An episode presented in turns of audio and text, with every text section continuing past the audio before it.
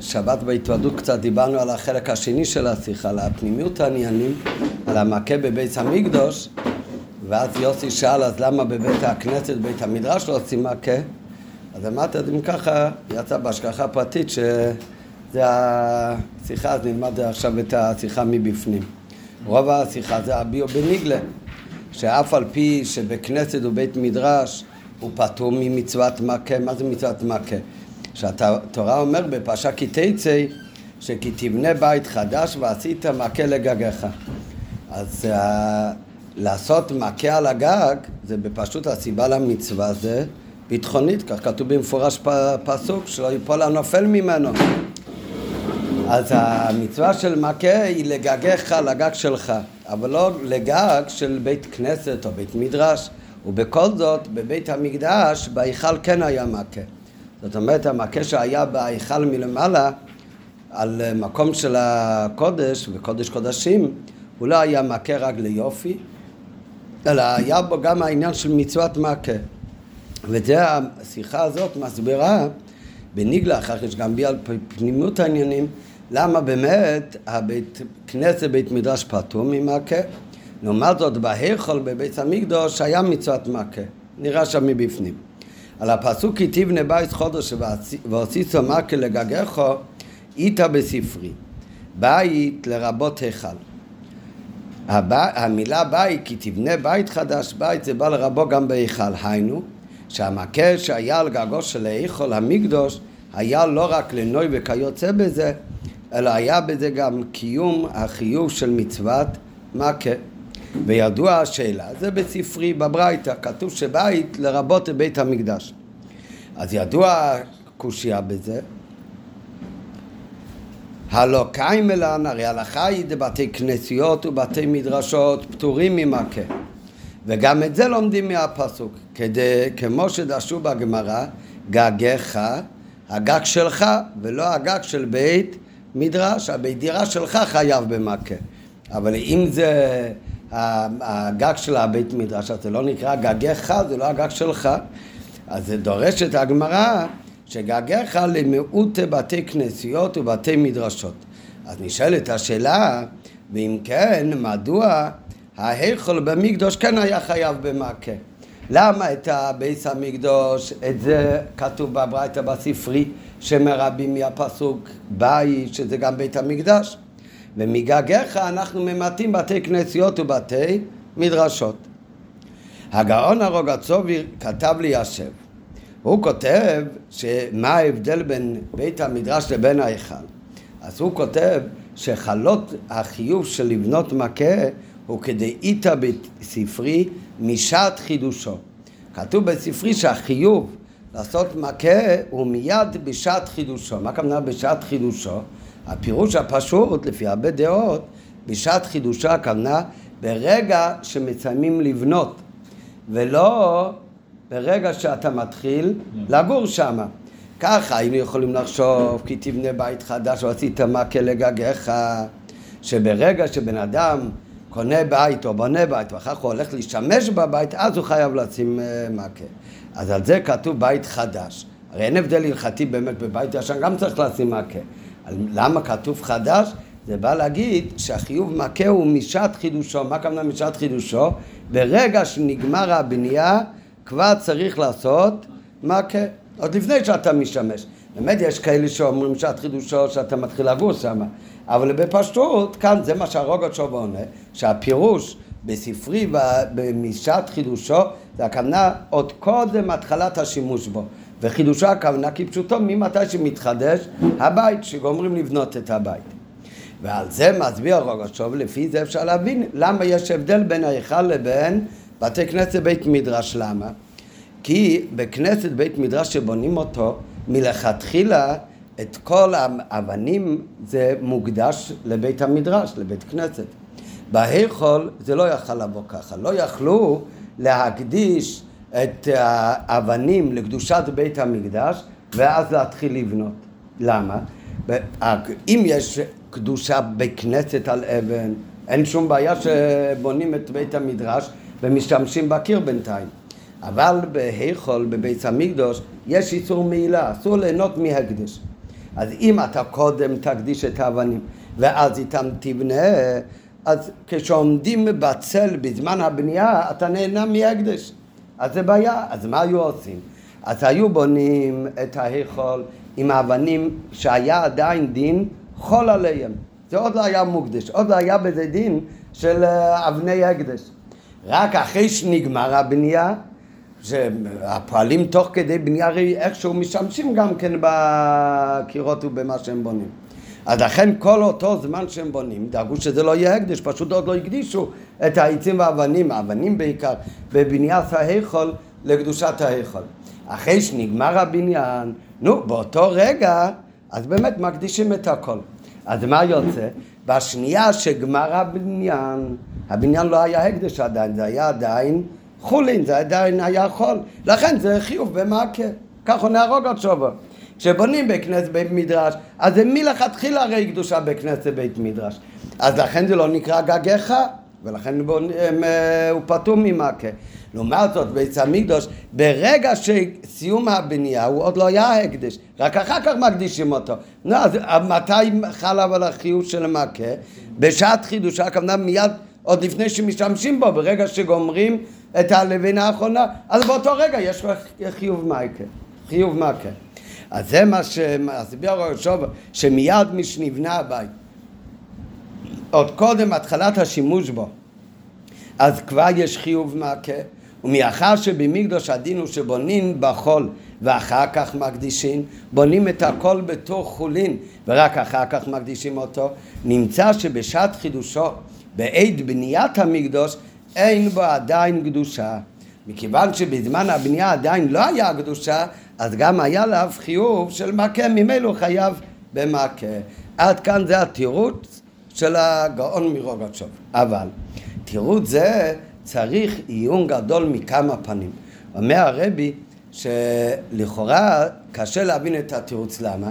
כי בפשטות הפטור של בית כנסת, בית מדרש ממכה, או החיוב בבית רגיל במכה, לא כתוב באף מקום שזה תלוי בקודש או בחול.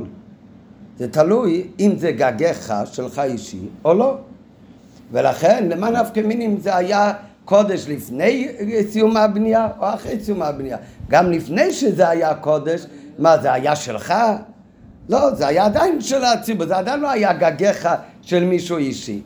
אז לכן צריך עיון גדול בתירוץ הזה מכמה פנים. דבר ראשון, הפטור של בתי כנסיות ובתי מדרשות ממכה הוא לא בגלל שהם קדושים, לא בגלל הקדושה, אלא מכיוון שזה לא נקרא גגיך. מה הכוונה זה לא נקרא גגיך? אין להם בעלים. מה זה הבית מדרש? הוא שלך, הוא שלך, זה של כולם, זה לא של מישהו מסוים. אז אין לזה בעלים פרטיים? אז לכן זה לא נקרא גגיך, בגלל שאין להם בעל, בעלים. ואם כן, אז גם ההיכל של המקדוש גם צריך להיות פטור ממכה, כי אף על פי שהוא נבנה בחול, הרי אינו נעשה על ידי זה גגיך. אם הלימוד היה, היה לנו איזשהו לימוד שרק בית של חול חייב במכה, בית של קודש לא צריך מכה, אז אין הוכנה מה זה, יכולים לתרץ בכנסת ומההתחלה קודש, בהיכול בגלל שהקדישו אותו רק אחרי סיום הבנייה, אז זה היה בהתחלה החול. אבל אומר הרב הרי לא כתוב בכלל, הלימוד בגמרא הוא לא מבדיל בין בית של חול לבית של קודש לעניין מכה. ההבדל בין פטור או חיוב במכה אם זה גגיך, זה של מישהו פרטי, או שזה לא של אף אחד, כמו בכנסת או בית מדרש. לא של אף אחד או של כולם, נראה אחר כך את הפרטים. אבל זה ההבדל. נו, אז אם ככה, אז בית, בית המקדש, גם אם הוא היה חול בזמן בנייתו, אבל עדיין הוא היה גגיך אישי, בדיוק כמו בכנסת ובית מדרש. ואם ככה, כמו בכנסת ובית מדרש פטור ממכה, גם ההיכול, שהוא גם לא נקרא גגיך האישי, אז הוא גם כן אמור להיות פטור ממכה. וזה שהוא לא קודש אלא חול, למה נפקא מינו? לא כתוב בשום מקום שהחיוב או פטור מייקה תלוי בקדושה או לא קדושה. ואין לומר שתירוצו הוא לפי טעמו של הרמב"ם, יכול להיות שהרוגצ'וב למד, כמו שהרמב"ם מסביר, שמהו הסיבה שבתי כנסת ובתי אה, מדרש פטורים ממכה, זה לא בגלל שאין עליהם בעלות של יחידים, אלא לפי שאינם עשויים לדירה. מה שאין כן ההיכל, שבשעת בניינו הוא היה יכול, ויכול לשמש לדירה, ולכן הוא חייב במעקה. מה זאת אומרת? מקודם אמרנו, הפירוש הפשוט בגמרא, למה בתי כנסת ובתי מדרש הם פטורים ממעקה? כי כתוב גגיך, ופשוט זה צריך להיות גג של בעל הבית, צריך להיות אחד שיש לו בעלות. מה שאין כן אם אין אף אחד שהוא הבעלים של המקום, אז אין חיוב מעקה. זה לא נכלל בגגיך. הרמב"ם, אבל מסביר את זה אחרת, הרמב"ם אומר שמגגיך לומדים זה צריך להיות הגג שלך, מה הכוונה שלך? כמו הבית שלך זה בית שגרים בו, זה עשוי לדירה, נראה אחר מה זה בדיוק נקרא לדירה. צריך לאכול שם, לישון שם, לגור שם, אבל הכוונה דירה של בן אדם. בכנסת בית מדרש בטוח לא נחשב דירה של בן אדם. ולכן הוא פטור ממכה. אז אולי זה מה שהתכוון הרוגוצ'וב, שבזמן שבנו את ההיכול, הרי עוד לא היה עליו קדושה. ולכן בשעת בניינו הוא היה ראוי להיות באמת בית דירה. כמובן, אף אחד לא מתכוון לעשות ממנו בית דירה, זה הבית המקדוש. אבל בזמן בנייתו, בגלל שהוא היה חול, אז באותו זמן הוא היה ראוי להיות בית דירה. אז לכן הוא חייב במכה. אולי זה הכוונה של הרוגות שובה. לא מצד הקודש וחול, אלא הכוונה זה בית מדרש בכנסת שהוא מההתחלה קודש, הוא אף פעם לא ראוי לבית דירה, ולכן הוא פטור ממכה. לעומת זאת, ההיכול שהוא נבנה הוא היה חול, אז הוא היה ראוי להיות בית דירה, ובית דירה חייב במכה. אז קשה לומר שזה הכוונה של הרוגות שובה. למה? כי אף על פי שבונים בחול ואחר כך מקדישים, מה זאת אומרת בונים בחול ואחר כך מקדישים? הכוונה שבזמן הבנייה לא רצו שיהיה על האבנים דין של הקדש, שמי שמשתמש בהם לא עובר על האיסור של מילה בהקדש. אבל מה זה אומר שהיו יכולים להשתמש בו לשם דירה? הרי גם הבנייה היה לשם בית המקדש. אם מייחדים את זה לבית המקדש, גם אם לא היה על זה קדושה עדיין, אז עדיין בית דירה זה לכאורה לא יכול להיות. כי אף על פי שבונים בחול ואחר כך מקדישים, אבל כיוון שהבית נבנה לשם מקדוש, מסתבר שלא השתמשו, ולא רק שטכנית לא השתמשו, אלא ושם אף אסור להשתמש, יכול להיות שיש גם איסור להשתמש בבית לצורכי הדיוט. למה יכול להיות שגם יש ממש איסור בינתיים להשתמש בו לצורך הדיוט? אז הרי מביא בהערה שיש איסור שבן אדם יבנה לעצמו בניין באותו דמות כמו ההיכל, כמו בית המקדוש. אז איך בנו את זה בכל... בוודאי, עוד לא הקדישו את זה, אבל בונים את זה לשם בית המקדוש. לדברים של עצמך אסור לך בכלל לבנות כזה דבר. אז זה אף פעם לא היה באמת ראוי לשם דירו, לא רק מזמן שהקדישו אותו, אלא גם בזמן שהוא עדיין היה חול. נו, אז חוזרת השאלה, בייס דירו זה אף פעם לא היה בית המקדוש, גם לא לפני שהקדישו אותו. ולכן חיוב מכה הוא אמור להיות פטור. לפי פירוש הפשטות הוא אמור להיות פטור, כי זה לא גגיך, אין לו בעלים בכלל. אין מישהו שהוא בעל הבית על המקום. בדיוק כמו בכנסת בית מדרש. גם לפי הרמב"ם, שזה תלוי אם זה מקום מגורים או לא, אז זה גם כן לא מקום מגורים. אי, זה לא היה קדוש בתחילת בניינו, גם אם הוא לא היה קדוש בתחילת בניינו, בנו את זה לשם בית המקדוש, אז לגור שם לא היה אפשר אף פעם לגור שם. לא גרו שם, ויכול להיות שגם היה אסור לגור שם. אז עדיין הוא היה אמור להיות פטור ממכה. בנוסף לזה, יש עוד סיבה למה קשה לומר שזה התירוץ שמכוון להרוג אותו, ולמה? כי אם אנחנו הולכים לפי השיטה של הרמב"ם, שמה שקובע חיוב מכה או לא, זה לא הבעלות, אלא זה אם זה מקום דירה או לא, מה יהיה בן אדם היה לו מקום שהוא לא היה לשם דירה, ויום אחד הפכו אותו לשם דירה. נו, אז מה יהיה? אז עכשיו הוא יהיה חייב. מה יהיה הפוך? המקום היה ש... אה, לדירה, אחר כך הוא הפסיק להיות לדירה. הפכו אותו לבית המדרש. נו, עכשיו מה יהיה הדין? הוא יהיה פטור. ולכן, כי הרי הכל תלוי אם זה משמש לדירה או לא. נו, אז אם הסיבה זה מצד הרמב"ם אם גרים שם או לא, אז מה אכפת לי שבזמן הבנייה זה היה אולי ראוי לשם דירה. דבר ראשון, זה לא. אבל גם אם כן, עדיין, גמרו לבנות בית המקדוש, עכשיו הוא עמד על תילו, עכשיו הוא פטור ממכה. אה? לא, לא, לא, יכול גם לפני, אבל כשזה מיועד לדירה. ב', בית המחויב במכה שעשו אותו אחר כך בכנסת וכיוצא בזה, בית הפטור ממכה, בטל ממנו ממילא החיוב של מצוות מכה. אז נו, אז זה שהתחילו לבנות עם אבנים שם חול, נגיד שתקרא לזה ראוי לשם דירה, אבל כשנגמר הבניין שלו, שמתי עושים את המכה? בזמן חידושו שנגמר הבנייה, כשנגמר הבנייה, באותו רגע הוא הרי כבר לא שימש לדירה בטוח, ולא יכל לשמש לדירה, הרגע הולכים הרי להקדיש אותו, אז מה אתה עושה מכה? אז חוזרת השאלה, מה באמת ההבדל? שכל בתי כנסת מדרש פטורים ממכה, ודווקא בהיכל לא רק שעשו מכה, אלא שמהספרי כתוב שזה היה באמת חיוב, זה היה מצוות מכה בהיכל. לא כן. לא היו? המשמרות של הכהנים שכל שבוע הם לא היו גרים בתוך בית המקדש? בהיכל? חס וחלילה. בהיכל אסור לשבת, בכל האזהרה אסור לשבת. אז זה גריר, אף אחד לא גר, היה, היה בייס המויקד, כן, באזהרה בחצי שהוא חול בכלל, לא בחצי של קודש. כמו שלמדנו במסכת תמיד. היה להם שם מגורים? לא, אבל זה לא, לא זה לא המקום שמדברים כאן. ההיכל זה שאיפה שהייתה השולחן, המנורה, המזבח, הזהב והקודש קודשים עם ארון הברית. אף אחד לא גר שם. לא היה בייס דירות. היה ב... אה?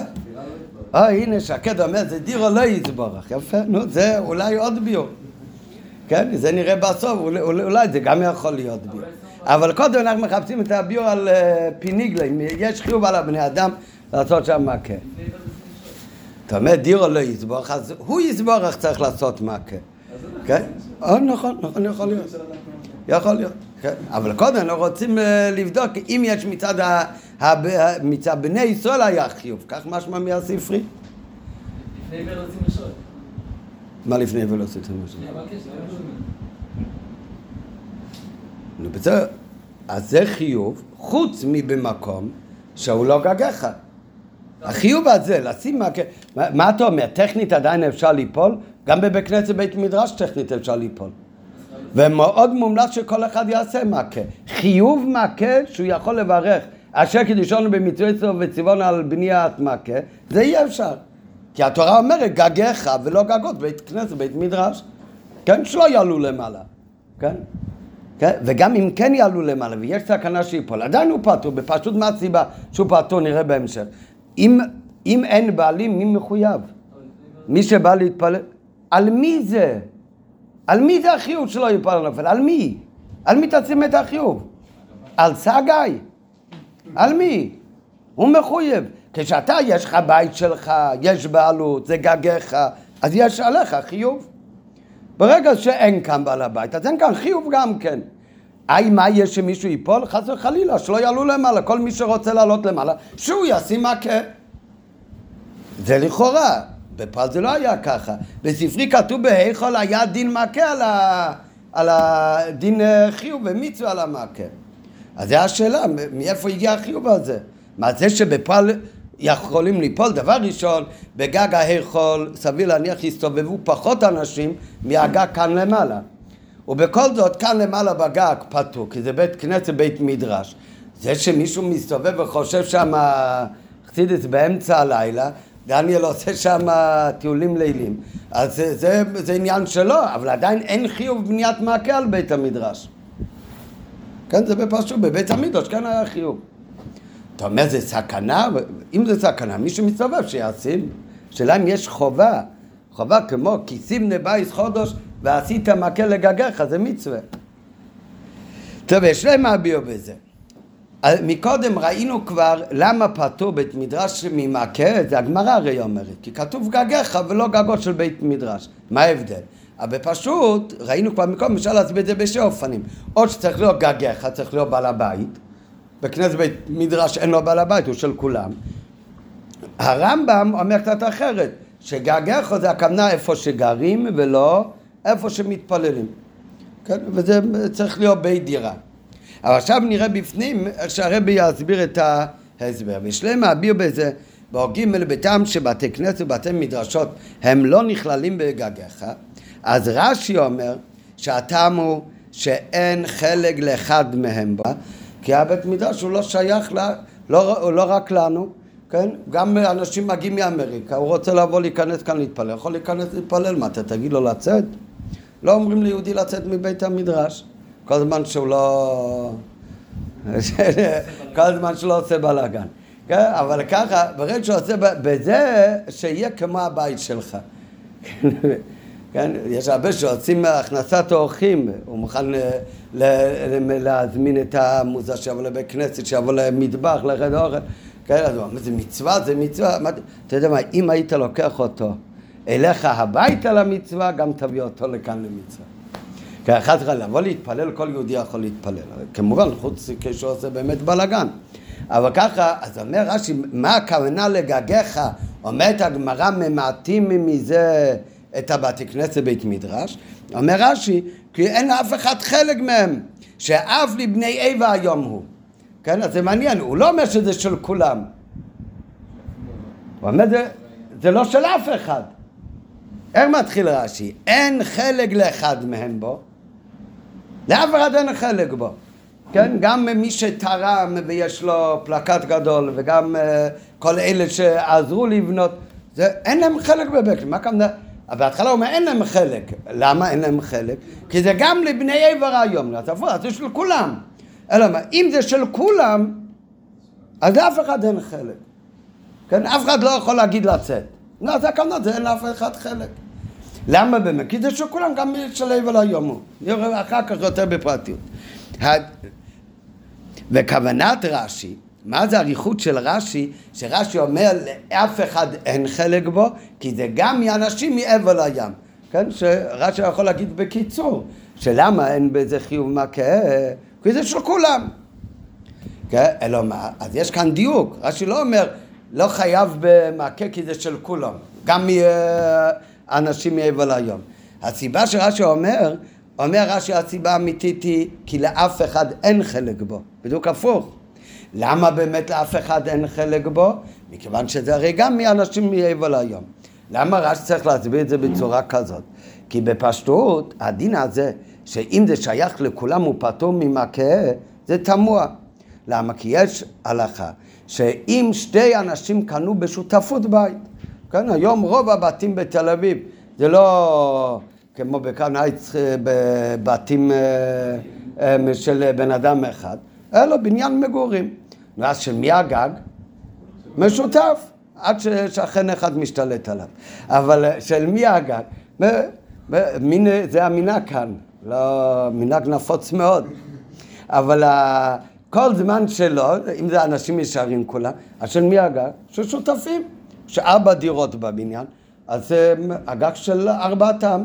נו, אז מה הדין? חייב במכה או פטור ממכה? בטח חייב במכה. נו, מישהו יגיד, למה כתוב בתי רגגיך?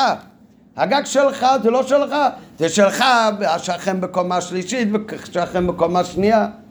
הלוא מה הדין הוא שבא של שותפים חייב במכה, למה? כי זה גם גגיך. כאן הגגיך, בעל הבית הוא לא אחד, אלא ארבע. אז על זה אומר רש"י, הבית כנסת הוא לא כמו של שותפים. אם הבית כנסת היה שייך רק לאותם עשר שבנו את הבית כנסת ומתפללים כאן, כן, אם הבית כנסת היה שייך לאותם שבע חברי עמותה, מי כך חברי עמותה? טל וגיא, כל, להם היה שייך הבית כנסת, והם יכולים להגיד לכל מי שהם רוצים לצאת או להיכנס. לא, זה בית של שותפים, אז יש חיוב מכה. אבל מכיוון שהבית כנסת הוא גם מאנשים מעבר, כל יהודי שאתה לא ראית ולא מכיר הוא גם שלו הבית כנסת. אז אף אחד לא יכול להגיד לזה. אז זה לא אותו בעלות כמו של שותפים.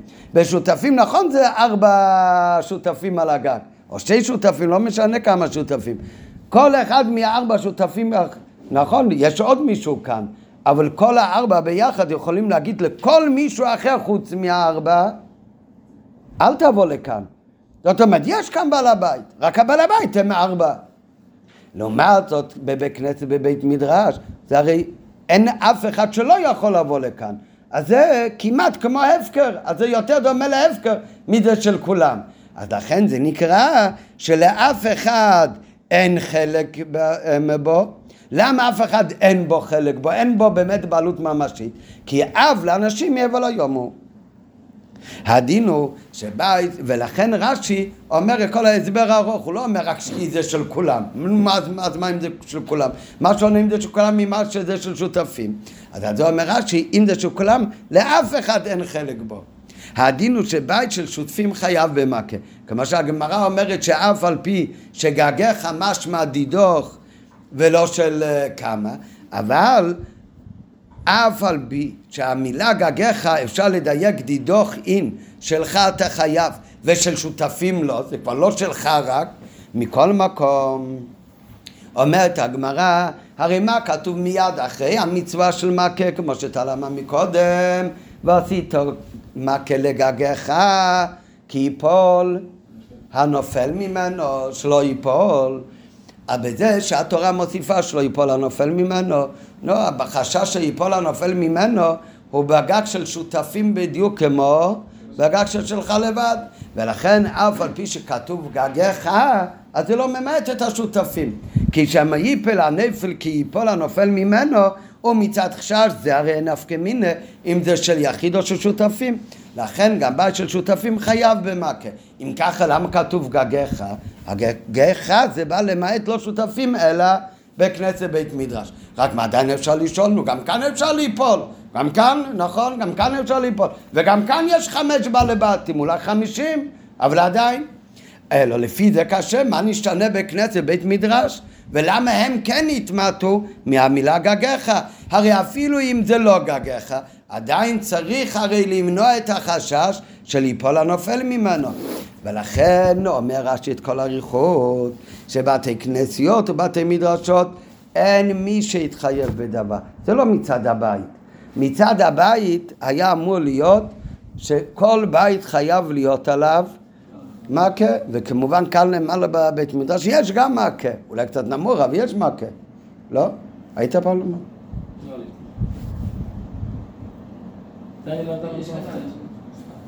אף אחד לא. למה כולם, אפילו מעבר להיום יכולים לעלות? כן, מה זה? טוב. אז לכן אומר רש"י שזה תלוי, מצד הבית באמת לא אמור להיות שום הבדל. כל הבתים כולם אמורים להיות עם מכה, כי בכל הבתים יכול להיות חשש שיפלו משם. אומר רש"י, אתה יודע למה הוא פטור ממכה? זה לא בגלל הבית, אלא כל מצווה צריך שהחיוב יחול על מישהו. נניח תפילין זה על כל יהודי, על הגוף שלו. לעשות מכה על הגוף, על מי יחול החיוב הזה? אז החיוב הוא צריך לחול על מישהו, בעל הבית על הבית. נו, ברגע שיש שלוש שותפים, אני יכול לחייב את כל השלוש. לעומת זאת, ברגע שכולם יכולים לבוא, אז אין כאן אף אחד שזה שלו לגמרי. זה לא נקרא כמו שותפים, מקום שכולם יכולים לבוא. אז זה לא של אף אחד באמת בעלות אמיתית.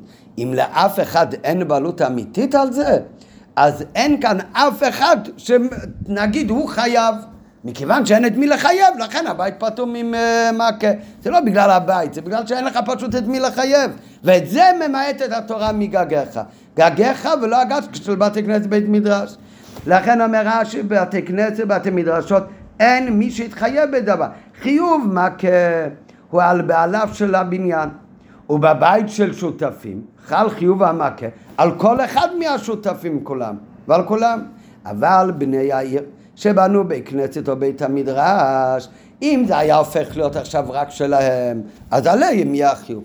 אבל אין חלק לאחד מהם בבית כנסת ובית מדרש, לאף אחד אין מהם באמת חלק אמיתי בבית מדרש.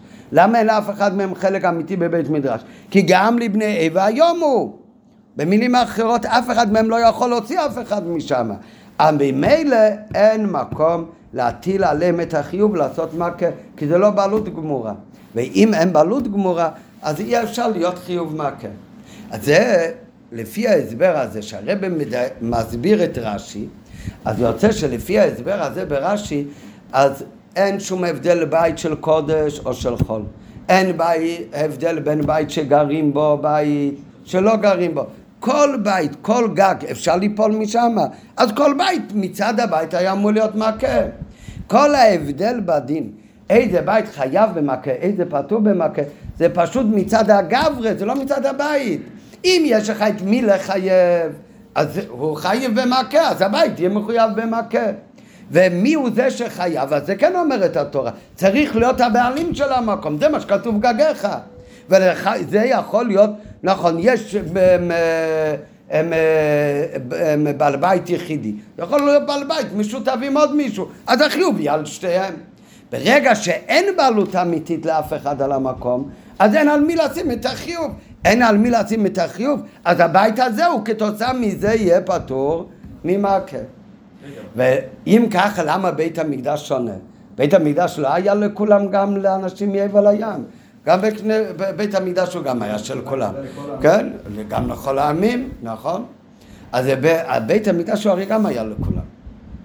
וגם מבית המקדש אף אחד לא יכול להוציא את אף אחד משם. כמובן, יש מקום לישראל, אסור להיכנס למקום שרק כהנים יכולים להיכנס. זה לא מצד בעלות על המקום, זה מצד המצווה. מצד המצווה אסור לישראל ללכת לשם. רק כהנים יכולים ללכת לשם. זה מצד המצווה, מצד הבעלות. אז זה, זה לכאורה די דומה לבתי כנסת, בתי מדרש, נראה. ואין סתירה לזה. לפני שרק נמשיך במה זה שונה מבית ה... בית המקדש, אז רק הרב מעביר שאין לזה סתירה, שכמובן לדברים, הלכות מסוימות, כן נחשבים בני העיר בעלים של בית כנסת. הם בנו את בית כנסת. אם רוצים למכור בית כנסת, אסור. בדבר, בתנאים מסוימים מותר למכור בית כנסת, לקנות ספר תורה, אולי מותר, כן? ואם מוכרים את הבית כנסת, אם יש קדושה על כל הכסף הזה יוצא לחולים, באמת, אז מי אלה שיכולים להחליט אם למכור או לא את הבית כנסת? בני העיר. כן, יש פרק שלם במסכת מגילה שמתחיל בני העיר. בני העיר שבנו בית כנסת רוצים למכור בית כנסת. נו, ושם לא אומרים בואו נחכה להתייעץ עם כל האנשים מעבר לים. בוודאי, כי לעניין הלכות מסוימות. אז מי שמחליט זה בפועל אלה שהם שילמו, בנו את הבית הכנסת, והם אלה שמחליטים, זה נכון. כשאנחנו מדברים אבל בנוגע לדין של מכה, ששם כתוב במפורש גגיך, שזה צריך להיות בעלות אמיתית, אז שמה באמת, אם זה דבר שכל אחד יכול לבוא, אז אף אחד אין לו בעלות אמיתית על הדבר. ואין לזה סתירה ממה שמצינו שבני עיר נחשבים כבעלים של בית כנסת לגבי דינים אחרים. כי בעניין חיוב מכה מה שנוגע הוא לא רק עניין הגוש של הבית כנסת, על מי זה רשום בטאבו, שהוא של בני העיר בלבד, אלא גם שיהיה מקום שלו לדור בו, שהוא יכול לדור בו, הוא ולא אחר. מה שאין כן בכנסת, שהרי כל ישראל ראויים רשאים להיכנס ולהשתמש בכל בית כנסת שבכל העיירות שבעולם, ובלשון הרוגת שווי, גבי מכה הלא טליה בדירה, ודירת בית כנסת שייכת לכל, זה לא כאן הכוונה של הרמב"ם, שזה לדירה ו... או לתפילה, הכוונה זה לשימוש. אם אנחנו שמה במסכת מגילה מה שמדובר מי יכול להחליט על הבית כנסת זה לעניין השווי שלו, הערך שלו. לא, זה בוודאי, זה יכול להיות, זה שייך לבני העיר. כשאנחנו מדברים למעקד זה זכות ההשתמשות במקום. וזכות ההשתמשות במקום, אז זה באמת, כמו שאמרנו מקודם, אי אפשר לאף אחד להגיד לצאת משם, ואין אף אחד שזכותו להגיד לצאת משם. אז לכן זה נקרא בייס דירו לכל הוא, לפי הדיוק של הרבי בדברי רש"י, אז לכן אין בעלים אמיתיים על המקום, בעלים בצורה כזאת שעליהם יחול החיוב של לעשות מכה. רק מה, אם כך, למה בית המקדש שונה?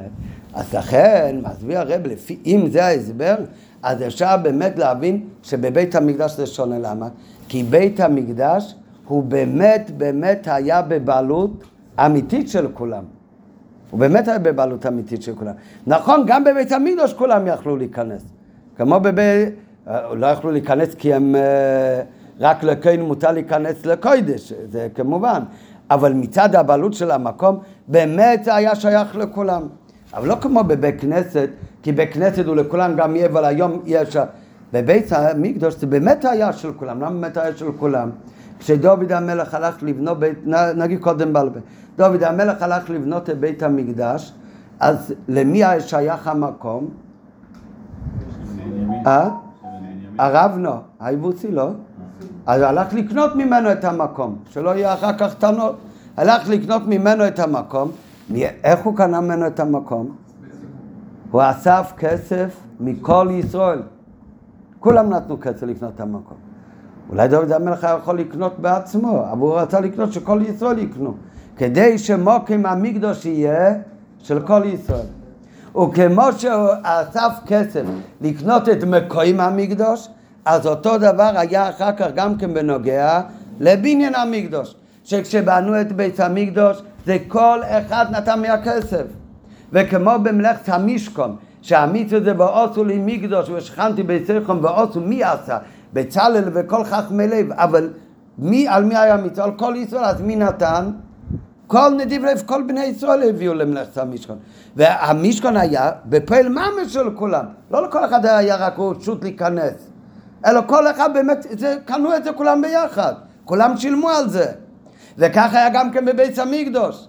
ונכון שההלכה היא שכשכל דבר שאחר כך בנו בית המקדוש, הקדישו את הכסף שזה יהפוך להיות לא של יחיד ולא של 600 אלף יחידים, אלא שזה יהפוך להיות שייך של ציבו, שציבו זה מציאות אחרת. יש על זה שיחה במקום אחר, אבל לא נוגע. אבל נכון הפכו את זה אחר כך לשל ציבו, אבל איך זה הפך של כל הציבור? זה על ידי שכל אחד ואחד באמת נתן. אז לכן בבית המקדוש, השם הזה באמת הבעלות של כל אחד ואחד. אז זה יוצא הפוך מבית כנסת בית מדרש. בית כנסת הוא בית מדרש, אז עובדה שזה לא משנה, חמש יכולים לשלם, ומי יכול להיכנס שם? מכל uh, העולם כולו. אז סימן ששם הבעלות זה לא על ידי מי נתן כסף. אז שם באמת אין בעלות אמיתית לאף אחד, זה מה שאומר רש"י. לעומת זאת, בבית המקדוש זה הפוך. בבית המקדוש באמת לכולם יש רשות, אבל בבית המקדוש זה באמת כולם שילמו, זה היה של כולם. ולכן בבית המקדוש זה יותר דומה לא לבית הכנסת, אלא לבית של שותפים נכון. נראה עכשיו בפנים. על פי זה התיישב גם הטעם שהיכל המקדוש חייב במכה. במקדוש היה לכל ישראל חלק כאין שותפות במקום המקדש. שקנה דוד המלך מהרבנו היבוסי בכסף שגבה מכל השבטים. ועל דרך זה במקדוש גופו הנבנה מנדבות הציבור. וכשם שכל ישראל ישתפו בנדבות המשכון מסתבר שכל ישראל ישתפו גם בקופה ובלשכה שמהן הייתה בנייתו על כל פנים בדק של בית המקדוש.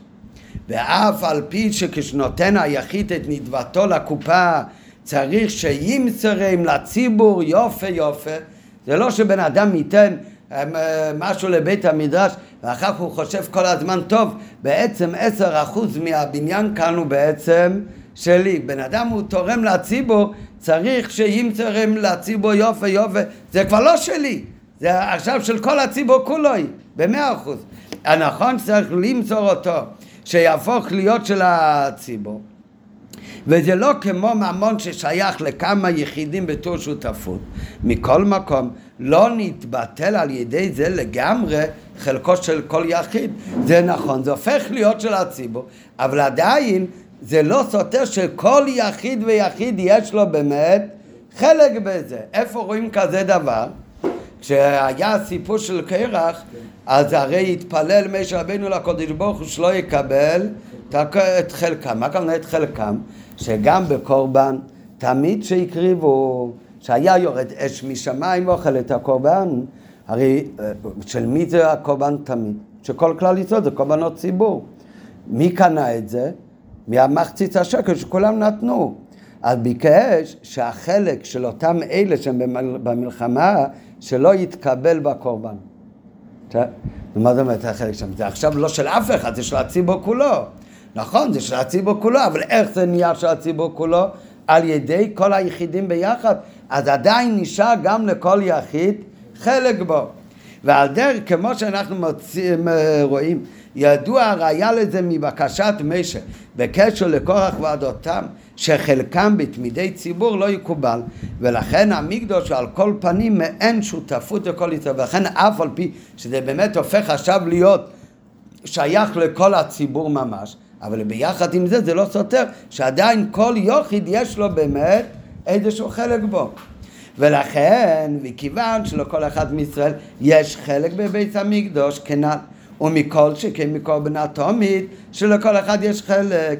לפיכך נתחייבו ישראל לעשות מכה בעת שבנו את בית המקדוש. אז על מי זה חיוב לבנות מכה בבית המקדוש? על כל אחד. כל אחד בלי יוצא מן הכלל, כי כל אחד נתן כסף לזה, אז כל אחד יש לו בזה חלק. בבית כנסת בית מדרש, כל אחד יכול להיכנס לשם, יש לו רשות להשתמש בו. אבל ב... ב... מצד שני, אף אחד אין לו לגמרי רשות להשתמש בו באופן שיכול להגיד לשני לא. אז לכן, זה בנוגע בית כנסת בית מדרש. לעומת זאת, בבית המדרש באמת היה לכל אחד ואחד חלק כפשוטו בעניין. ולכן זה על דרך שותפים. שהרי כדי להתחייב במכה, אין הכרח שזה יהיה געגעך בשלמות ממש.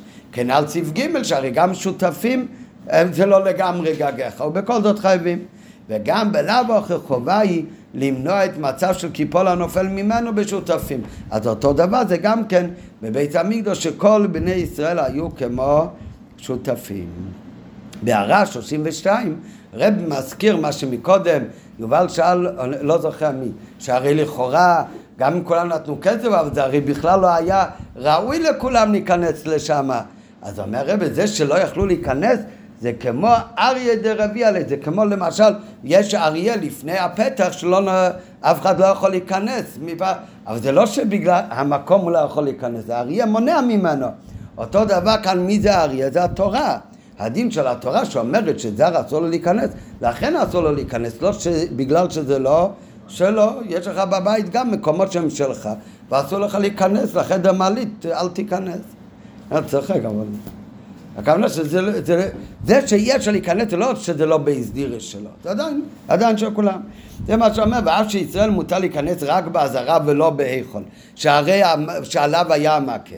אז זה רק משום אריה דרבי עלי, זה איסור תורה ולא מצד חיסרון בבעלות שלהם. ולכן יש לומר שגם ישראל מצד עצמם מחויבים במכה, שלא ייפול הנופל ממנו. ולא רק כי הם צריכים להיות שותפים בבניית כל בית המקדוש. טוב. אבל עדיין יש להקשות. אחרי גם, אחרי כל הביאור, ראינו כבר מקודם שנכון, כדי להיות חיוב מכה צריך להיות, החיוב הוא על בעל הבית, אבל גם שזה צריך להיות בית דירה. אז לכאורה בית המקדוש הוא הרי בכלל לא בית דירה. אז מצד הסיבה הזאת אולי עדיין היה מקום לפתור את ההיכל ממכה. ועל זה מוסיף הרבה שההיכל כן היה לו דין של בית דירה. כי מהי ההגדרה של דירה בעיקר? דירה זה שתי דברים. איפה שבן אדם יושן ואיפה שבן אדם אוכל. מתוך שתי הדברים האלה, מהו עיקר מה שמחשיב את המקום לדירה? זה איפה שהוא אוכל. זה נוגע גם לכמה הלכות. כולם יודעים בחנוכה, אחד יש לו איפה שהוא אוכל, איפה שהוא יושן, איפה מדליק נר. באותו בית, בסדר, לא משנה עכשיו הפרטים. אבל איפה רואים את זה בגלוי שעיקר בהסדירו זה איפה שבן אדם אוכל? בסוכות. בסוכה חייבים מן הדין לישון בסוכה, מן נכבד לא לישון, מדבר אבל עכשיו מעיקר הדין, יש חיוב לישון בסוכה, לטייל בסוכה, ל... ללמוד בסוכה אם אפשר, ולאכול בסוכה. בכל זאת, מי שנכנס לישון בסוכה לא מברך אשר קידישון הוא לישב בסוכו, ומי שלומד בסוכה לא מברך לישב בסוכו, ומי שאוכל הוא מברך לישב בסוכו. למה? כי העיקר הקביעות דירה זה האוכל. ועל זה באמת ההיכול הוא היה גם משמש בית דירה. למה? כי בהיכול יכלו גם לאכול. מה זאת אומרת בהיכול יכלו גם לאכול? הדין אנחנו אומרים כל בוקר באיזה מקומות שקודשים קלים נחלים בכל העיר קודשי קודשים נחלים רק באזהרה. איפה זה האזהרה? האזהרה, זה האזהרה שהיא קדושה בקדושת בית המקדוש, איפה שלטמא אסור להיכנס. אבל מה זה האזהרה? האזהרה זה מה שהקיב את בית המקדוש. זה כולל גם את המקום שעליו עמד ההיכול, ההיכול הוא בתוך האזהרה. מה הדין? ההיכול הוא גם חלק מהאזהרה, גם שם אוכלים קודשי קודשים. אבל פשוט לא אכלו בתוך ההיכול קודשי קודשים, אז אתה עומד בין המזבח והלחם הפנים ואתה אוכל שם מהקורבן חטוס, מקודשי קודשים. לא, אז איפה אכלו את זה? בחוץ, באזהרה. אבל אם אכלו מהקורבן חטוס בתוך ההיכול, קיימו את המצווה או לא, זה הרי מצווה לכהנים לאכול. ואיכלו איזה מה שקופר בהם, זה מצווה מדאורייתא. הם מברכים אשר קדישנו במצוותיו וציוונו על אכילת קודשים. רק אם זה קודשים קלים אתה יכול לאכול בכל ירושלים. אם זה קודשי קודשים, מקורבן חטאת, מצווה לאכול את זה באזהרה. אם הוא אכל את זה בתוך ההיכל, הוא קיים את המצווה של אכילה קודשים. אכל, הוא קיים. והרי מביא שמהרמב"ם בשעת הדחק שאי אפשר לאכול בחוץ, אז גם לכתחילה מותר לו לאכול בתוך ההיכול את הכזייס בשר קודשים. אולי כמה כזייס, כמה שאוכל מהקורבן, אסור לו להתיישב שם, אפילו באזהרה לא יושבים, אז הוא עומד. אז זה, אבל מה רואים מכאן? שההיכול היה מקום שהיה ראוי גם לאכילה, לאכילת קודשים. נכון, דווקא אכילת קודשים, כי מה עושה דבר אחר בהיכול? ולפי הרמב"ם אז בשעת הדחק, גם לכתחילה יכולים לאכול שם. אז בנוסף לזה שלכולם היה בלוט על המקום, המקום הזה היה לו גם דין של בית דירה באמת. אבל עדיין יש לה עכשיו, ובבית כנסת שתי הדברים הם. בבית הכנסת גם אין לכל אחד בלוט כזאת, זה לא של כולם, כי גם אלה ששילמו זה גם לא בעלות אמיתית, למה? כי עובדה שאתם שילמתם ומצד שני כולם יכולים להיכנס. נו, זה לך, גם בית מדרש, אתה שילמת, כולם יכולים להיכנס. או, רק מה, מצד הבייס דירו, אז זה לכאורה, אפשר להגיד אותו דבר גם על בית המדרש. גם בית המדרש, אה, הרי אפשר לאכול שמה. אז זה לא אותו דבר. לאכול בבית, זה לא אותו דבר, למה? כי בהיכול אם מותר לאכול שם, כנראה זה מקום מיועד לאכילת קודשים. אכילת קודשים זה אכילה חשובה, יותר מאכילה רגילה. וזה מצווה, ואומרים זה המקום שאוכלים את זה. אז זה מקום מיועד לאכילה הזאת. בבית כנסת, בבית המדרש, אסור לאכול, ואסור לישון. אם מישהו כל היום יושב ולומד שם, והוא נרדם, או שאין לו כוח ללמוד, רק אם הוא יאכל עכשיו משהו, אז התירו לו גם אה, לטעום שם משהו. אבל זה לא הופך מקום אכילה. זה, זה בגלל סיבה צדדית התירו לאכול שם, לא זה מקום אכילה. כשאנחנו, זה לא כמו הסלון שלך שאתה אוכל. לעומת זאת, בבית המקדש, כשאנחנו אומרים שיש אכילת קודשים במקום הזה, זה מקום אכילה. ולכן זה בית דירו יותר מבית כנסת בית מדרש. עדיין יש להקשות, חיוב מכה הוא הרי דווקא בבית דירה. נכון, בגמרא כתוב רק גגךו. והרב הביא מקודם, מי זה שכותב להלכה זה תלוי בבית דירה? זה הרמב"ם. אבל הרב כאן אומר, זה בספרי, גם הברייתא שאומרת שבבית המדרש היה מעקה, בבית מדרש, אז גם בספרי כתוב שכדי שיחיו מעקה זה בית דירה, הבית שלו גרים בו פטור. אז חיוב מכה הוא דווקא בבית דירה, ואם לא כן הרי אינו זקוק לו. וגם מטעם זה בתי כנסיות ובתי מדרשות פטורים ממכה. זה עוד סיבה לפתור את הבתי כנסת ובתי מדרש. כי הבית כנסת הוא הרי לא בית דירה, ובפרט לדעת הרמב"ם, שמזכיר מתוך שתי הטעמים, בעלות ובית דירה, רק את הטעם לפי שאינם בית דירה, כמו שראינו מקודם בסעיף ב'. נו, אז חוזרת השאלה, גם אם בהיכול יש לכולם בעלות, אבל עדיין חסר התנאי של בית דירה, אז הוא לא בית דירה, אז הוא עדיין אמור להיות פטור מהכבש. לימר, הביאו בזה, עניין דירה, עיקרו הוא אכילה. כמו שמצינו בדיני סוכה, שמצוותה תשבו כאין תדורו, עיקר מצוות הישיבה בסוכה היא אכילה בסוכה. גם רואים את זה בברכה וגם רואים בן אדם שמתי זה חיוב מן התורה שהוא חייב להיות בסוכה ולברך לישב בסוכה. בלילה הראשון של סוכות. מה הוא צריך לעשות שם? להיכנס ולאכול. כן? אחר כך הוא לא רוצה לאכול, אז הוא לא יברך לישב בסוכה. אבל החיוב מצווה סוכה מדאורייתא מקיימים לא בזה שבלילה הראשון הוא נכנס, אלא דווקא אם הוא נכנס ואכל. מטעם זה המקדוש הוא גם כן בהסדירו כי הוא מקום קבוע לאכילת קודשים ואף על פי שאכילת קודשים היא באזהרה ולא בהיכל שעליו על גגו היה מכה הרי הדין הוא שמותר לאכול קודשי קודשים בהיכל ויותר מזה בשעת חג אף יש מצווה וחיוב בדבר. נו על זה טל אמר מקודם הרי בשעת הדחק מותר לתלמיד חכם שיושב ולומד יפה גם לאכול ביסקוויטים ולשתות קפה בזל אבל מכל שכן, לא רק בבית כנסת אפילו גם כן, ומכל שכן בבית מדרש. אף על פי כן, הם לא נקראים בית דירה בגלל זה.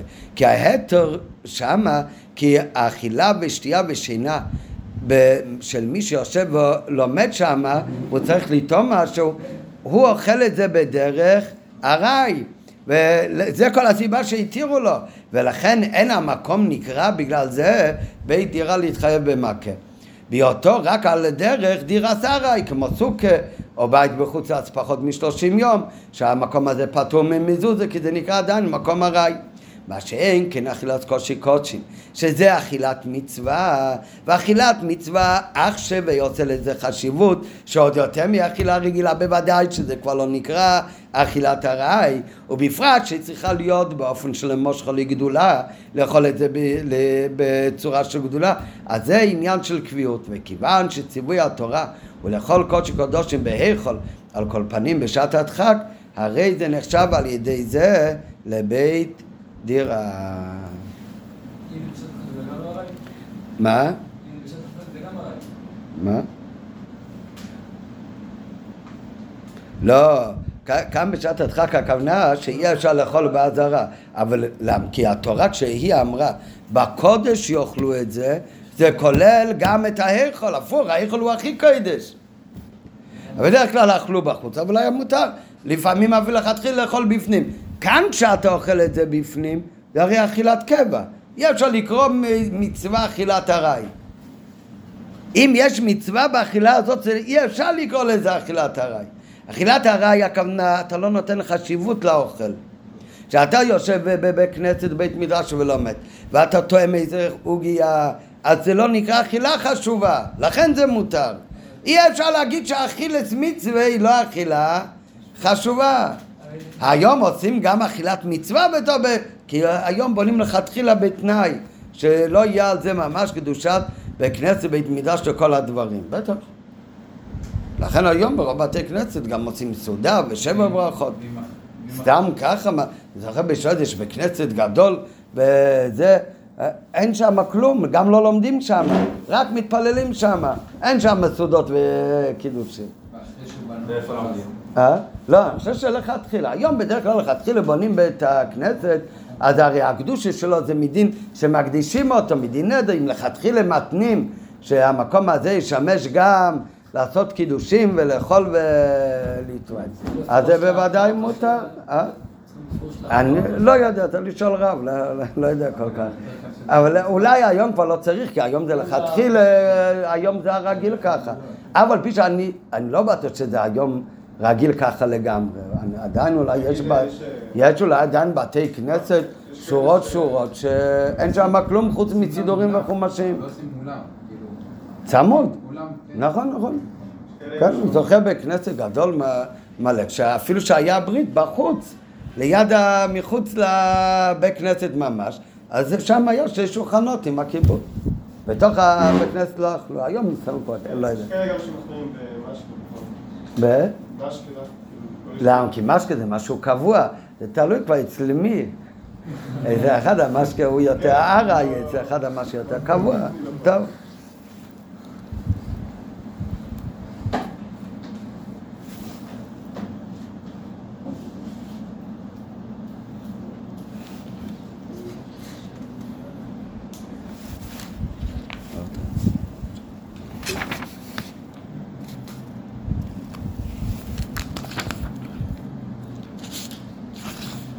טוב, רק מה, מכיוון שבתחילת השיעור שקד אמר ש...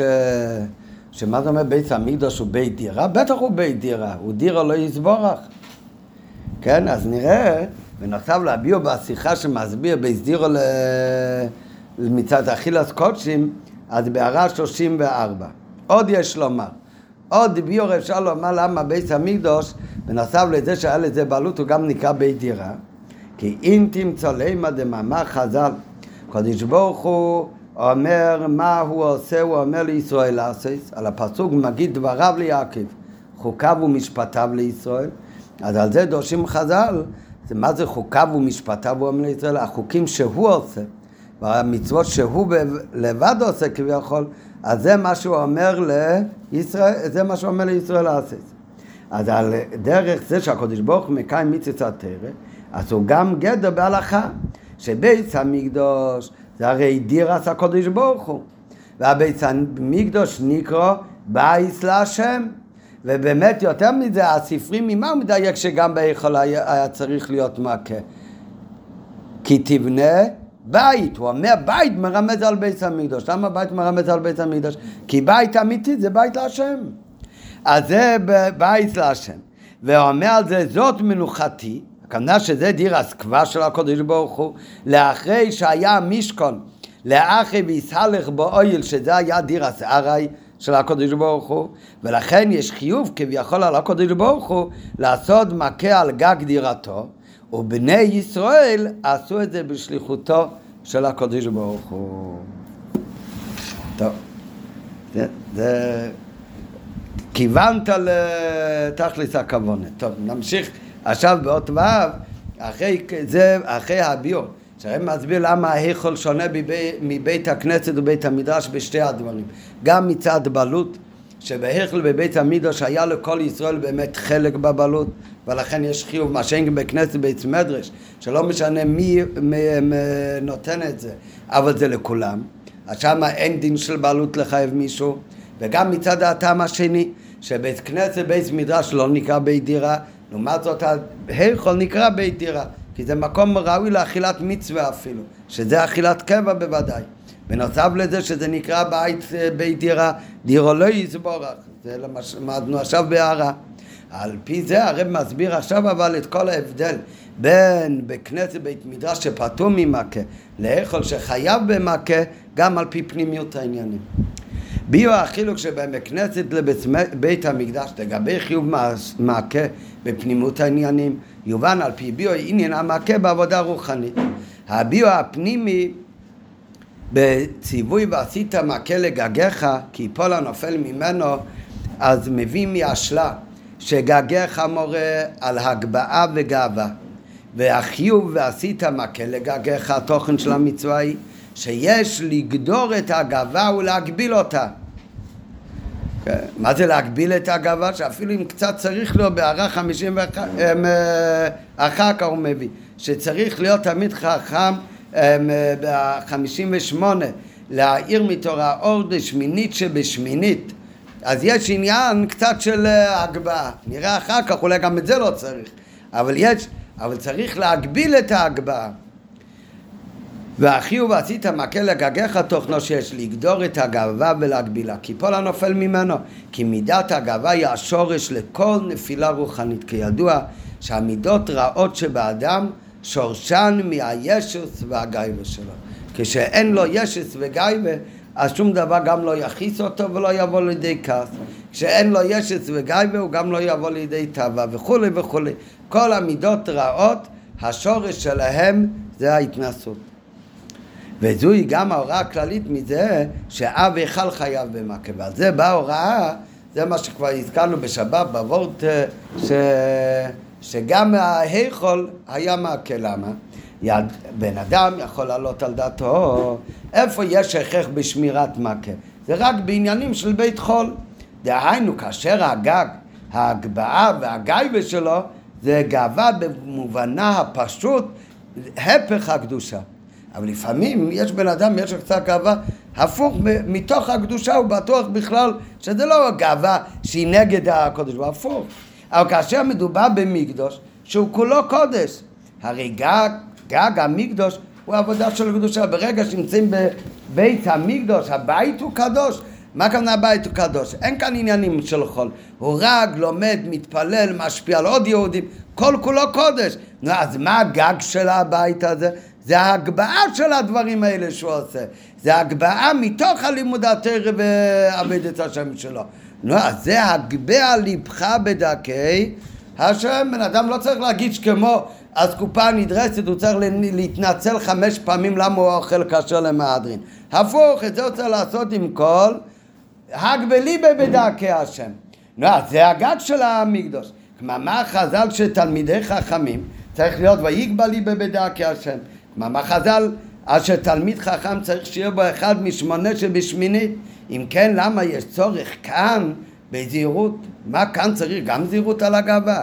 מה, שזה עניין המכה, ועל זה בהוראה, שתדע לך, אפילו גג המקדוש חייב במכה, ויתרה על כך, לא רק גם, גם גג המקדוש צריך מכה, אלא במקדוש גוף, והמכה היה על גג ההיכול, שההיכול כלל גם את המקום של קודש, קודשים, הכוונה בהכי נעלה בעבודת השם, הכי קדוש, יש כאן רק קדושה. בשיא העלייה שלו, גם שם צריך להיזהר מעניין של ההגבה וישוס. ותם הדבר, כי אפילו מי שעומד כבר בתכלית העלייה, מוכרח להיזהר ולהגביל את עצמו על ידי הרגש הביטול. ואדרבה, כלים הנגמרים בטהרה צריכים טבילה לקודש. הלכה היא, כמובן זה מדי רבנן, זה חומרה, אבל כתוב שיש כלים שהם טמאים, אז אי אפשר להשתמש בזה לתרומה למשל. אם הם אה, טהורים הכלים, אפילו הם טהורים, עשו בה את כל החומרו כדי שהם יהיו טהורים גם לאכילת תרומה, לא רק לחולים. אז עדיין כלי שהוא קדוש לגמרי, טהור, טהור לגמרי. טהור משני לטומאה, מכל טומאה אפשרית, ואפשר לאכול מזה עכשיו אה, תרומה. אתה רוצה בכלי הזה לאכול עכשיו לא תרומה, אלא קודש, קורבן פסח, קודשים קלים, שגם אנחנו אוכלים, בעזרת השם. אז זה כדי לאכול קודש, גם כלים או בגדים, אותו דבר, בגד, שתיארו אותו לטהרות, אבל לקודשים זה עדיין נחשב לטמא. אתה רוצה להשתמש בזה לקודשים, צריך לטבול את זה עוד הפעם במיוחד לשם קודש. נו, כמובן, מן התורה אין כזה דבר. אם הבגד והכלי הוא טהור, אז הוא טהור. כן? אלא מה זה חומרה? שאם אתה אוכל משהו עוד יותר קדוש, משהו יותר קדוש, אז מה שמקודם נחשב לטהור הכלי, לעניין דאגה יותר גבוהה זה נחשב לטמא. תומאס מידרוס לעניין uh, קודשים. אפילו כשנמצא אדם בדאגה הנותנת מקום לחשוב שהוא כבר כלי גמור והוא כלי שלם בעבודת השם והוא נגמר בטהרה. אז אדרבה צריך אז הוא זקוק ביתר שאת לטבילה לקודש. מה זה טבילה? טבילה אותיות ביטול. כדי להגיע לקודש שם צריך עוד יותר ביטול באמת. הנה המכה כפשוטו, מה הכוונה הוא זקוק ביתר שאת? הכוונה הוא צריך, אתה מתעלה בקדושה, צריך עוד יותר ביטול ממה שהיה מקודם. ופשוט לומדים שאם הוא לא למד כלום אין לו שום גאווה. אם הוא כבר תלמיד חכם, אז יש לו אחד שמונה בשמינית. הכוונה משהו מתעלה יכול להיות לו קצת יותר, זה הפוך. לפני שהוא למד, היה לו אולי הרבה. נהיה תלמיד חוכם, אז מותר שיהיה לו רק צריך כל הזמן לרדת, צריך כל הזמן, לא, משהו יותר מתעלה, צריך להיות יותר ביטול. מי אומר? כי על זה הוא מביא בהערה שבתרער כתוב, מה שכתוב תלמיד חוכם צריך להיות לאחד משמונה בשמינית, הכוונה טיפה קטנה של הגשת עצמו, זה רק בתחילת העבודה. בתחילת העבודה, שייתן לו את הפוש להתחיל לעבוד את השם. אבל כשהוא כבר בתוך עבודה, אז בוודאי אסור גם אחד שמיני, בשמיני גם אסור שיהיה. הפוך צריך להיות ניגש אך ורק שהוא ממלא את רצון העליון, בכלל לא את המציאות שלו. זה מה שמביא מתרא שמיני שבשמיני צריך להיות רק בתחילת העבודה, אבל אחר כך צריך להיות בביטול לגמרי. כן? אמרנו מקודם, אם ככה מה זה שכתוב הג בליבכו בדרכי השם? כתוב תמיד, זה האג בליבך בדרכי השם, צריך לוודא אבל שבאמת ההגבהה היא של תורה ומצוות, לא שלך. אם זה שלך, אז באמת זה לא האג בליבך בדרכי השם, זה האג בליבך בישת וגיא שלך. כמו שאמרנו בשבת שהאחד הוא עושה רק דברים שבקדושה, הוא גם מפרסם את עצמו מבוקר עד ערב. אומרים לו, איתוך מחסידס דורש שיהיה ביטול, שלא יהיה גיא. באמת, מה זה הכבוד שלי? הכבוד של הרבה. אני, אני מפרסם את שם לובביץ', זה רק בליברו בדרכי השם. מה אתה, אתה כל כך, תפרסם על השליח לידך. כן, אתה מוכן לשלם אלפים כדי לבשם אותך בשביל כבוד לובביץ' ואפות את המיונז. נו, אז הרי יש אלפים, אתה תשלם על כתבה למישהו אחר. כן, לא, מה, הוא באמת לא מכוון את ה... בדרכי השם, זה רק בישת וגיא ושלך. נו, אז על זה, מה שיותר בן אדם מתעלה, אז בדיוק הפוך, צריך מה שיותר, מה שיותר uh, טבילה לקודשים. מה שיותר קדוש צריך יותר טבילה. טבילה אותיות ביטול. והנה, המכה כפשוטו לא נועד. אז זה הרמז, דבר ראשון, שמכה שמרמז על ההגבלה שצריך להיות לעניין הגיא ועל הגג, על הגג זה הגייבה, המכה זה שהוא מגביל, הוא מבטל, הוא מגדיר את, ה, את ההתנסות שלו. אז זה הרמז שלא רק בבית חול זה צריך להיות, אלא גם ב, אפילו במקדוש. לא, אבל אם ככה, מה קשה? למה לא בבית כנסת בבית מדרש? זה גם בקדושה. אז על זה הוא מגיע עכשיו הסוף של הביור. כשכתוב בתורה לעשות מכה, למה צריך לעשות מכה? אומרת התורה, כי אם אין מכה, ייפול הנופל ממנו. מי זה הנופל שיכול ליפול? דבר ראשון, הבן אדם בעצמו, גם הבעל הבית יכול ליפול, אבל גם מישהו אחר. בעיקר, מה זה ייפול הנופל? לא ש... כי תבנה בית חדש, תעשה מכה לגגיך, שלא תיפול ממנו. תיפול הנופל ממנו, מישהו אחר יכול ליפול משם. אז באמת, זה שבן אדם יש לו את המידת הגאווה, דבר ראשון, גם הוא יכול ליפול מזה. אבל עוד יותר כי ייפול הנופל ממנו. אותו יהודי שאתה אמור להשפיע עליו, אז אם באמת זה דברים היוצאים מן הלב, אז זה בוודאי ישפיע על הזולה גם כן. מתי זה דברים היוצאים מן הלב שבאמת נוגע לו העניין, שהוא עושה את זה מצד ביטול, לא מצד ההרגש וכובד העצמי שלו. לעומת זאת, ברגע שזה מעורב בזה, הגיא והישת שלו, אז גם אותו אחד שאתה קירבת כאילו, הוא עולה לגג שלך, הוא ייפול הנופל ממנו, יכול לבעוד לידי נפילה. נכון, זה שבאמת הוא נפל, זה גם בגללו. והגמרא אומרת, ייפול הנופל, למה הוא נקרא נופל? ייפול הבן אדם ממנו. ייפול הנופל, הוא... ייפול האיש, אחרי שהוא נפל הוא נקרא נופל, לפני זה הוא לא נקרא נופל, אלא מה אומרת הגמרא, הוא מיועד ליפול, משמיים נגדל עליו ליפול, אבל אתה לא תהיה זה ש... ש... שאצלך זה קורה. למה? כי מגלגלים זכות לידי זכאי וחובה על ידי חייו, שהוא אותו בונה בית חדש, הוא לא צריך להיות זה ש... אותו דבר, הוא באמת אולי לא בסדר. כנראה גם הוא חסר לו בביטול. אבל קיפל הנפל ממנו, שלא זה שהוא יגלה את הגל והישת שלך, זה גרם לו לעניין של נפילה. ולכן באמת, איפה צריך להיות עיקר הזהירות של מכה? זה דווקא בכזה בית המקדוש, שהוא מתעסק לפעול גם עם הזולס, עם כולם. כמו שהיה בית המקדוש, שאמרנו כבר כמה פעמים שבבית המקדוש החלונות היו הפוכים, היו צרים בפנים ורחבים כלפי חוץ. זה נקרא חלונות שקופים אטומים, למה? החלונות פעם לא היה כמו עם זכוכית כמו היום. פשוט הקיר יעבה של מטר, אז היה חור בקיר. איך היה החור? כלפי הרחוב הוא היה קטן, ומה שיותר כלפי הבית הוא התרחב. ואז מה קורה? כשנכנס קרני שמש, הם מתפשטים בכל הבית, דרך החלון. לעומת זאת, אם החלון הוא הפוך, הוא מבחוץ רחב, וכלפי פנים הוא נהיה כזה צר, ואז מה קורה? כל קרני השמש נכנסים בחלון, המון אור, אבל אחר כך איך זה יאיר בתוך הבית? רק קרן דק. אז החלונות איך היו עושים? רחב מבפנים וצר מבחוץ. בבית המקדוש זה היה הפוך. בבית המקדש היה צר בפנים ורחב מבחוץ. למה באמת?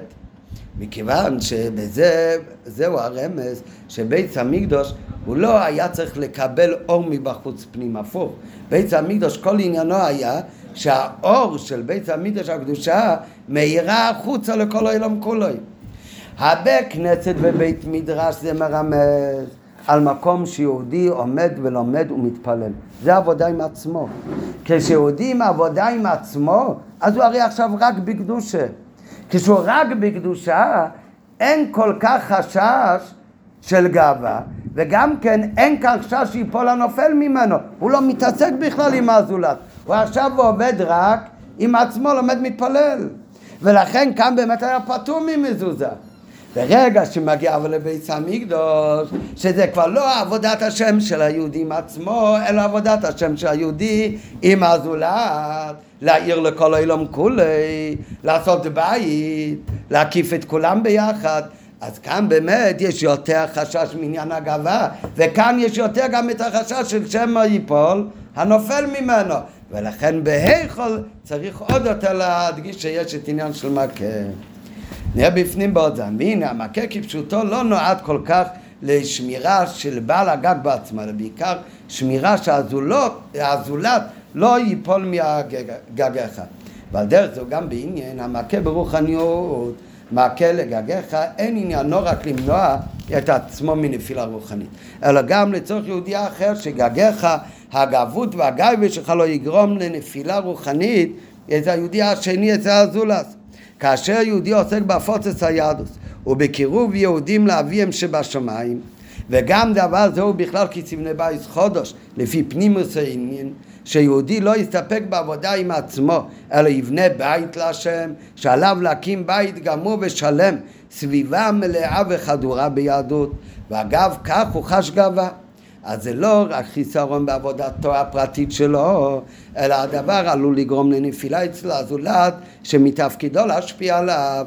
כשאדם משפיע על הזולת בדברים היוצאים מן הלב, בלי פניות אישיות מובטח הוא שדבריו ייכנסו אל הלב ויפעלו פעולתם.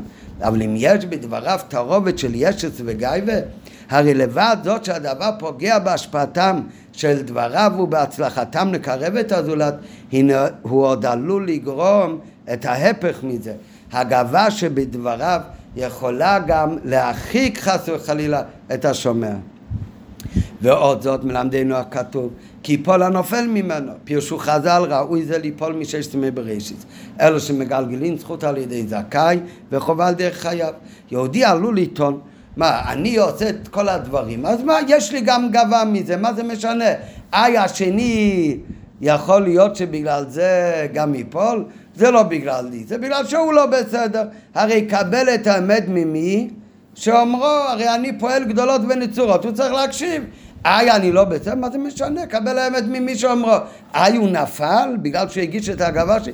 זה בגלל הבעיות שלו, הוא לא צריך להתייחס לזה. אז על זה יהודי עלול לטעון שנפילתו של השני זה לא באשמתו, אלא כי השני ראוי ליפול, או יתרה מזו, שהוא נופל כפשוטו, שהוא כבר היה ברידה, הוא כבר היה נופל. אילו היה לא איש ישר הולך, אומר אותו אחד שבונה את הבית ומקרב יהודים, הוא היה מבחין בין האמת שבדבריו, שהם דברי תורה, ובין הישע של האדם שהוא מעורבת בהם. על דרך מאמר חז"ל, תוכו אכל וקליפתו זרק. ורק מה? מפני שהשני כבר נופלו. לכן שהוא מגיש עניין של ישוס, זה לא מתאים לו ופועל עליו הדבר ירידה יתרה. ואם כן, מה, אני אשם בזה? ולכן צריך לחייב אותי להיות זהיר בגג שלי לי, כדי שפלוני לא ייפול, הוא הרי בכל מקרה כבר בדאגה של נופל. על כך בא המענה מבלי הבט על היותו של הזולת נופל, עליך יש חובה להיזהר שגגך לא יהיה הגורם לנפילתו של הנופל. אינך צריך להיות מאלו שעליהם נאמר מגלגלין חובה על ידי חייו להיות הגורם לנפילתו של הזולת. אבל על כך עלול הוא לטעון מאחר שהוא יודע, או, רק מאחרי כל הדברים האלה, אז מה יגיד בן אדם? אם ככה, אז מה, אז אני לא אעשה בית חדש. אני אשאר בבית כנסת, בבית מדרש, שפתאום שם אין סכנה כל כך. כן, אני לא מתעסק עם אף אחד, אף אחד לא יתקלקל בגלל הגייבה שלי. כן, וגם שם אין כל כך חשש לגייבה שלו, כי זה לא קידוש קודושים, זה הוא מתעסק בעביד רוחני שלו עכשיו. טוב, אז, זה, אז עדיף לו כבר ככה. אז מה התשובה? כי לך יותר נוח השני יפסיד? כן, אתה צריך לעשות את שלך ולפעול על השני. רק ביחד עם זה לדאוג, לדאוג שיהיה מקל לגגיך. על זה יש את הסיפור הידוע, שהמתלרב בכל הסידים שבאו אליו, אז היה תנאי, כשהם חוזרים לעיירות שלהם, הם בדרך צריכים לחזור חסידס, איפה שהם עוברים בעיירות, בבתי כנסת. והיה חסיד שעשה את זה בטוב טעם ודת, כולם נקרקו את האצבעות איך שהוא חוזר, מיימר, היה חצי גדול באמת של המיטלר רב, אבל בפועל כל זאת עשה לו קצת גייבה, כן? לא גייבה מגעילה כמו שיש היום, אבל הוא ירגיש אישית שזה, ירגיש משהו שיש לו אגוש את עצמי בזה. אז הוא אמר אולי יפסיק בזה. הוא שאל את המיטלר רב, אז מיטלר רב אמר בצל שיהיה ממך, כמובן דבר חריף, אפילו אם זה לא בסדר, אבל אתה צריך להמשיך ללמוד, לחזור חסידס, כי הם צריכים לשמוע. כן, למה הוא אמר לו דווקא ציבלת זול פונדיברן? אז זה יש ביו מהרבה, שבצל יש לו עניין שהוא מכל ילד שבח, יכול להפוך את זה, גם נותן טעם נפגם, דבר שעבר 24 שעות בצלקי, הוא חוזר להיות טעם משובח. אז גם את זה, זה יכול להתהפך ולנצל את זה לקדושתו, לא... אבל זה לא הביאו כאן, אבל כאן לא מסכים, אבל על כך עלולו לטעום בעוד חטא, מאחר שהוא יודע שיש בישת. אם כן, למה לא להיכנס לספק אם יכול או לא יכול לעשות מכה? שזה ימנע את נפילתו שלו ושל הזולת, מוטב שלא יעסוק כלל בבניין הבית, ובפרט בבנייתו בקירוב של יהודי אחר. ולכן הקדים הכתוב בטור ברכה, כי תבנה בית חודש. יהודי צריך לבנות בית להשם, בהקימו בסמוך לו סביבה של יהדות כנען. ואין הוא יכול לסמוך על אחרים, אלא צריך להיות בעיס חודש לכל יהודי נועד חלק מסוים בעולם שהוא ורק הוא יכול לברר אותו, כל אחד יש את החלק שלו. והוא צריך לחדש בו לעשי לדירו לא יסבורך שכל יהודי, למה יש כל כך הרבה יהודים? כי כל אחד יש לו תפקיד ולכן אף אחד לא יכול להגיד אני לא אתעסק בזה מישהו אחר למישהו אחר יש עבודה אחרת, כל אחד בהשגחה פרטית מהשם מצד הגובר לסביבה איפה שהוא הגיע, הוא צריך לפעול שם. אז צריך לפעול גם כן עם הזולת. הוא לא יכול לסמוך על עבודתם של כל הדורות הקודמים או, לה, או על עבודתם של יהודים אחרים בדור שלו, אלא עליו מוטלת חובת גברה. לכל אחד יש כיסי בני בית חודש, יש לכל אחד את הבית החדש, את המקום הבירור הפרטי שהוא ורק הוא צריך לעשות. שזה החידוש שלו ולא של זולתו. ולכן כשהוא פוגש ביהודי אחר, וזה גופה בהשגחה פרטית ומילא הוכחה שהבירור של היהודי הזה שהוא פגש תלוי בו, אז הוא חייב לפעול איתו. ואפילו כאשר הזולת הוא נופל, ואצלו עדיין יש גייבה, ואצלו יש נוגגיך, שעלול לגרום תוספת נפילה לזולות. אז בגלל שאצלו יש ישות וגאווה, יחסר לזולת ולא תתעסק איתו, שתיקונו תלוי בך דווקא, תעשה מכה ותגדור את הישת שלך. בסימן קריאה, כן? זה לא כתוב, זה כתוב עכשיו בצעקה. כן, אתה לא תפעל על השני כי, כי אתה עוד לא בביטול מספיק. מה זאת אומרת? בגלל אתה לא בצד השני חסר לו? תעשה מכה ותגדור את הישת שלך ותגביל את עצמך ולא אתה בן חורים להיבטל ממנה מלפעול על יהודי אחר. כידוע, סיפר חסידים בשם המתלרבה, אדמו אמצעי, שאדמו אמצעי תיקן שחסידים שבאים ללובביץ' יחזרו מאמרי חסידות, חסידות בעיירות שהם עוברים כשהם חוזרים לביתם. אברך אחד חסיד שהיה חוזר חסידות בטוב טעם, התאונן לפני אדמו אמצעי שבחזרו חסידות הוא מרגיש רגש של גאווה ולכן הוא רוצה לחדול מלחזור חסידס. ענה לו אדמו אמצעי הציבל לדול פונדיר ורן או בחסידס לא סוחזן. אפילו יהיה ממך בצל חסידות עליך לחזור. על פי כל הנעל יובן גם החילוק בין בית כנסת לבין בית המקדש. עניינו של בית כנסת ובית מדרש זה עבודת התפילה, לימוד התרא, זה עבודה רוחנית של האדם כלפי עצמו ובתוך עצמו. בית המקדוש מבטא את כללות העבודה של האדם, לא רק עבודה עם עצמו, אלא גם, ולא רק גם, אלא אדרבה בעיקר, עבודתו של דירו בתחתינים לעשות מהעניינים הגשמים ומן העולם בכלל, דירו לא יתברך. לכן הרי היה אחת העבודות העיקריות בבית המקדש עבודת הקורבנות, כדי להראות שצריך להתעסק גם עם הבהמה, גם עם העולם, להעלות את הבהמה הגשמית להשם, ובכלל זה גם אכילת כהנים ואכילת בעלים, שעניין של אבדת הבירורים. ועל דרך זה, זה כלול לעניין המקדש בפנימוס עניונים, זה עבודה של יהודי לא רק עם עצמו ובתוך עצמו, אלא להשפיע על העולם שסביבו. ומטעם זה הרי היו בחלונות המקדוש קופים אטומים, כדי שהאור שלה תאיר עד שגם החוץ יואר על ידה. ותשמש עדות לכל באי עולם שהשכינה שורה בישראל. מכיוון שהתפקיד העיקרי של המכה הוא להבטיח שלא ייפול הנופל ממנו, שהזולת שהוא בדרגת נופל, שלא יהיה לו נפילה. על דרך זה האדם עצמו, בעסקו בעבודתו הכרוכה בירידה ממדרגתו שלו, והוא מתעסק עם ענייני העולם הזה בבירורו אילום, זה הטיבנה בייס חודו ששם יכול להיות יותר סכנה. ולכן כשהוא בבית כנסת ובבית מידה שלא מתעסק עם העולם, הוא רק בתוך עצמו, אז כאן אין את החשש שיפל הנפל.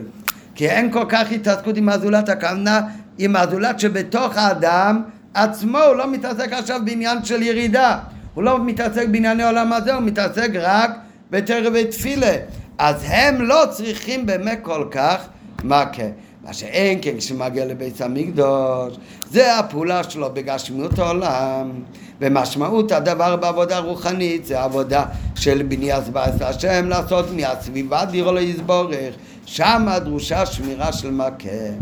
ואף על פי כן, אף על פי שכאן יש יותר סכנה, ולכן דווקא כאן צריך לבנות מכה, אבל זה תכלית השלימות שיהיה בית המקדוש דווקא, כי על ידי העבודה הזו נשלמת כוונת הבריאה של תבנה בייס חודש, להקים לא יזברך דירו בתחתינים. ועל ידי זה נזכה גם לבניין בית המקדש השלישי במהרה בימינו ממש.